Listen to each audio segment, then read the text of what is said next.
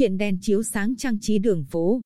Bên cạnh sự phát triển về kinh tế, văn hóa và xã hội, cảnh quan cũng là một yếu tố được chú ý không chỉ ở thành phố mà còn nhiều huyện thị xã trong tỉnh, nhất là ở những địa phương đang xây dựng nông thôn mới.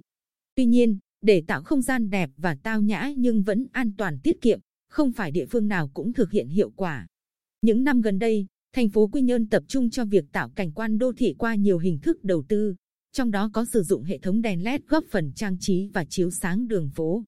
Bên cạnh nhiều ý kiến đồng tình ủng hộ việc tạo thêm những sắc màu cho thành phố vào ban đêm, không ít ý kiến tỏ ra e ngại về việc sử dụng đèn LED quá đà về độ sáng, màu sắc. Cách trang trí làm nhiễu thị giác, kém tinh tế. Không chỉ ở thành phố Quy Nhơn, chúng tôi có dịp đi trên nhiều tuyến đường trung tâm ở các địa phương trong tỉnh. Đèn LED cũng gây rối mắt người đi đường, nhất là những nơi không có đèn đường chiếu sáng. Nhiều người cho rằng việc răng các dây đèn LED trên cây, treo bảng đèn LED có hình hoa và các biểu tượng ở đường quê đã không phù hợp mà còn rối mắt.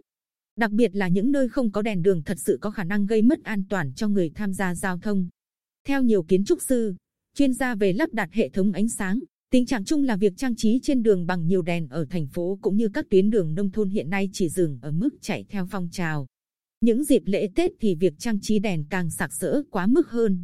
Để hệ thống đèn trang trí trên các tuyến đường đạt thẩm mỹ, người thực hiện trang trí phải hiểu rõ về tính thống nhất, ý tưởng chủ đạo, tỷ lệ, nhịp điệu hài hòa, các hiệu ứng bố trí theo thứ tự chính phụ, hình ảnh mang tính ẩn dụ và độ chói. Ngoài ra, để toát lên ý tưởng muốn thể hiện một cách tinh tế mà không loè loẹt còn phải rõ về đặc điểm kiến trúc từng nơi hay quy hoạch, giao thông. Có như vậy mới thực sự phát huy hiệu quả mong muốn, chứ không phải đầu tư tốn kém có khi không thực sự cần thiết mà lại phản tác dụng.